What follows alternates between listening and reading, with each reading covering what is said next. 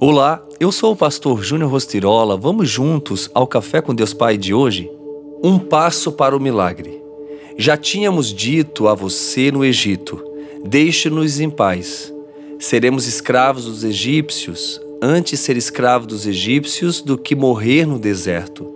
Moisés respondeu ao povo: Não tenham medo, fiquem firmes e vejam o livramento que o Senhor trará hoje porque vocês nunca mais verão os egípcios que hoje vêm.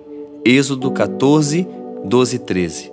Após séculos de escravidão no Egito, guiado por Deus, Moisés consegue finalmente libertar o povo hebreu.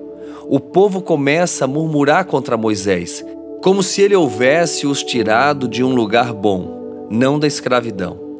Há muitas pessoas que se conformam com pouco, com a escassez, com uma vida mediana. Para algumas pessoas, literalmente qualquer coisa está bom. Mas eu aprendi na minha vida que o bom é inimigo do ótimo. Há coisas que não precisamos entender, mas podemos simplesmente obedecer, dar o primeiro passo, para então o Senhor agir.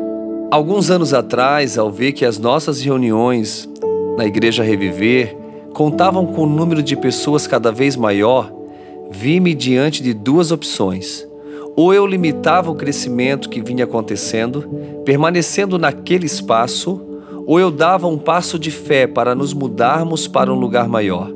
A fé daquele grupo de pessoas nos impulsionou para um espaço extremamente amplo e confortável, onde estamos estabelecidos hoje.